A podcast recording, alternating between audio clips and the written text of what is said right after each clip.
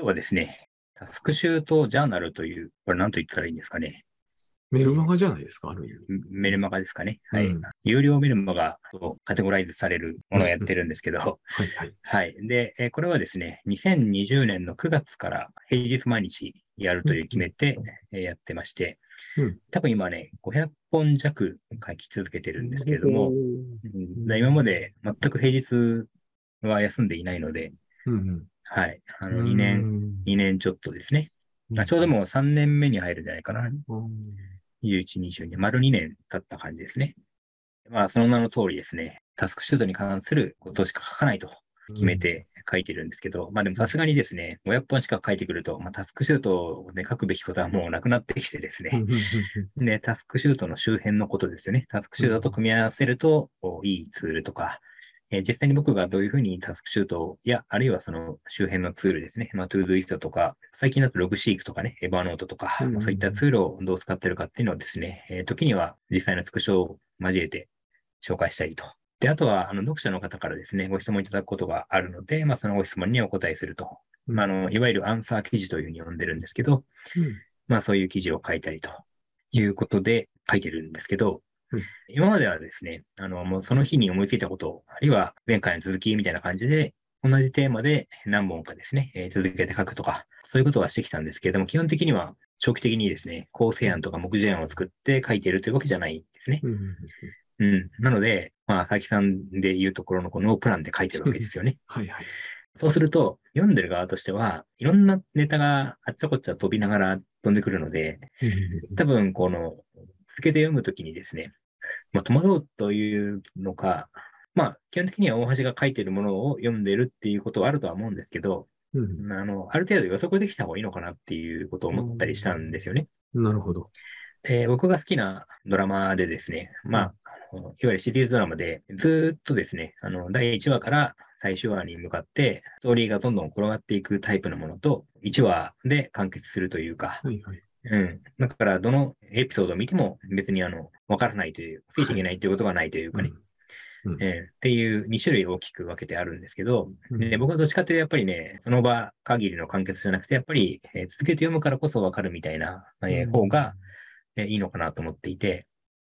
うん。で、多分あの、ブログとかやってるとどうしてもね、このブログって、えーずーっと続けて読んでくださることを全体には書きづらいというかね、うん。たまたま SNS からとか検索からやってきて、その記事に降り立つわけじゃないですか。はいはい。そうすると、その全体の知識がないと、その記事の内容が正しく解釈できないということになると、なんだこの記事はとかね、あの、ちょっとわからないぞとかね。まあそうなったら、あの、わからないなりにこの前後の記事を読んだりしてくださる方いるかもしれないけど、うん。でもやっぱり、そのね、たまたま検索できた人にとっては、まあそんなめんどくさいことをするよりは他にいい記事あるだろうと思ってまた離脱すると思うんですよ。うん。うん。なので、うんどうしてもね、一元さん向けっていうのかなうん。に、えーその記事の中だけで完結させるような努力をすることになってね。うん。そうなると、そのための一元さん向けのことを常に盛り込むことになると、うん。今度は継続して読んでくださる方が、そこはノイズになるんでね。ああ、なるほど。うん、例えば最初に、えーなんとかなんとかの大橋ですと。で、普段はこんなことやってますとかって自己紹介を数行費やした上で本題に入ると、うんそこはいらないわけじゃないですか。常連さんにとってはね。はいはい。うん。でそういう、この、まあ、ポッドキャストもそうなんだけど、実はうん、本来であればね、うんあの、仕事のキャストです、大橋です、鍵です、みたいなことを ね、名乗った上で、まあ、多くの方、多くのポッドキャストはやってるのに、うんいきなり我々はこう、何も名乗らずに 始めたりしているのは結局そういうところがあって、えー初めての人にとっては、え、これ何何のこのポッドキャストとかっていうね、あの一瞬こう、あのスマホを見返して、ああ、これ仕事のキャストかというふうに確認を強いているところがあるかもしれないなというふうに思ってるんですけど、一方で続けて聞いている人にとっては、もう話が早いわけですよね。はいはい。うん。なので、まあ、できればやっぱりこの続けて聞いてくださる、読んでくださる方に、あ一番このメリットがあるようにしたいなっていう思いが僕はあるのかなと思っていて、うんうん。そういう中で、その読み切りに、えーするのはいかがなのかっていうことをずっと考えていたので、9月から今月はこのテーマについて書こうという、こう。テーマを決めてね。はい。で、それについてだけ書くと。うんなので、その、それまでは、えータスクシュートに関する、あるいは周辺のことだったら OK っていうところをですね、よりちょっとこう、絞って、書くという取り組みをしているんですけど、で、ちょうど今日は9月30日なので、ちょうど終わってるんですけども、えーこの9月はですね、取り掛かる、仕事に取り掛かるということをテーマにしてまして、はい。で、えーまあ今月はだから取り掛かるをテーマにやろうと、うん9月1日に決めて書き始めたわけですよ。うん。でもね、じゃあ、えー今月は取り掛かるだから、えーこういうことを書いていこうっていうふうにですね、ネタ出しとか、えー構成案とかは作ってないん。ですよ。うん。なので、えー結局テーマは決めたけれども、引き続きノープランというか、毎日、その日に何書くか決めてないけども、とりあえず取り掛かれない問題について書こうと。まあ、だからそういう意味ではね、よりこの、今までよりは、えー書くテーマが絞られてる分だけ、こう、うん何を書こうかなって迷う余地が減ったというかね。はいうん。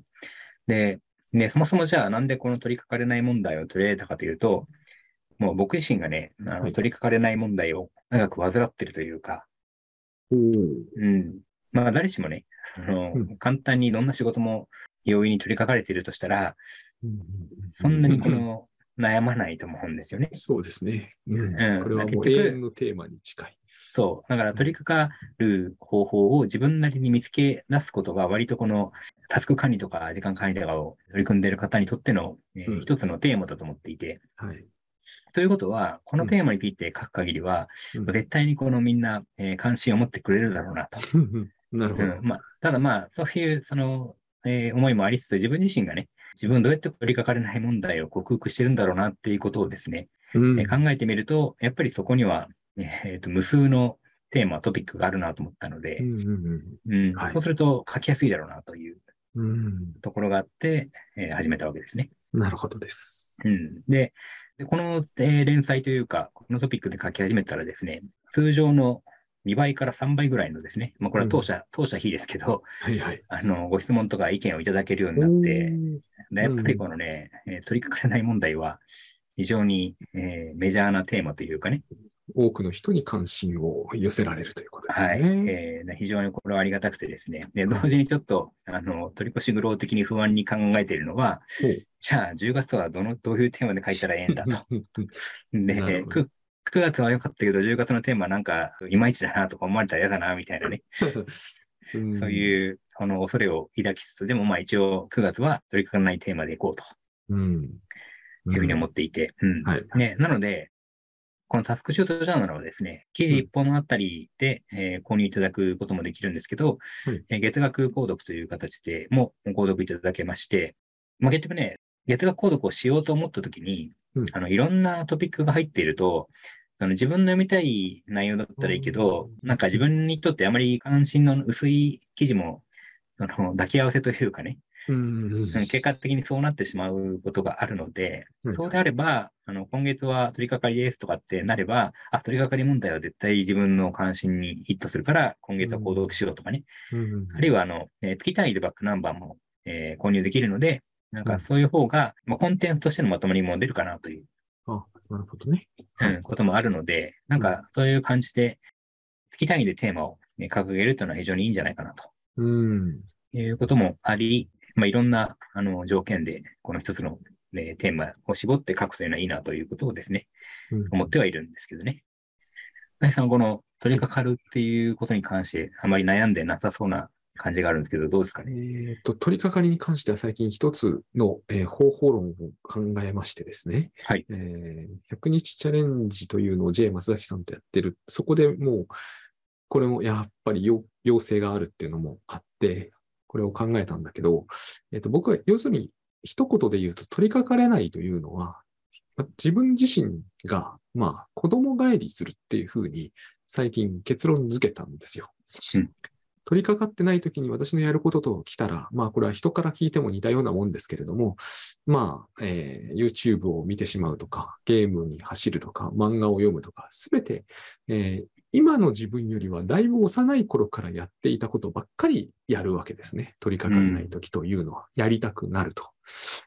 つまり、要するに自分が今一番前に出ている年齢だと40、まあ9歳くらいなんだけれども、49の自分じゃなくてもできること、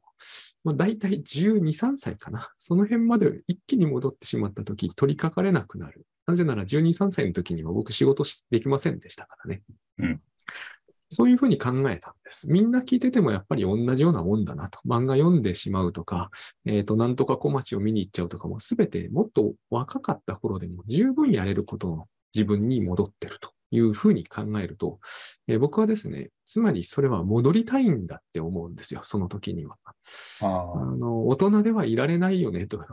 まあ、あの、大橋さんもちょっと書かれてましたけど、やはりこうハードルの高い仕事に取り組もうとすると、そうなるわけですよね。なぜならば、それは大人じゃないとできないよっていう、その要求度の高さを感じて、ひるむわけですよね。簡単に言うと。うん、で、子供に帰りたくなると。だったら、えー、思い切って子供に返してあげればいいんだと思ったんですね。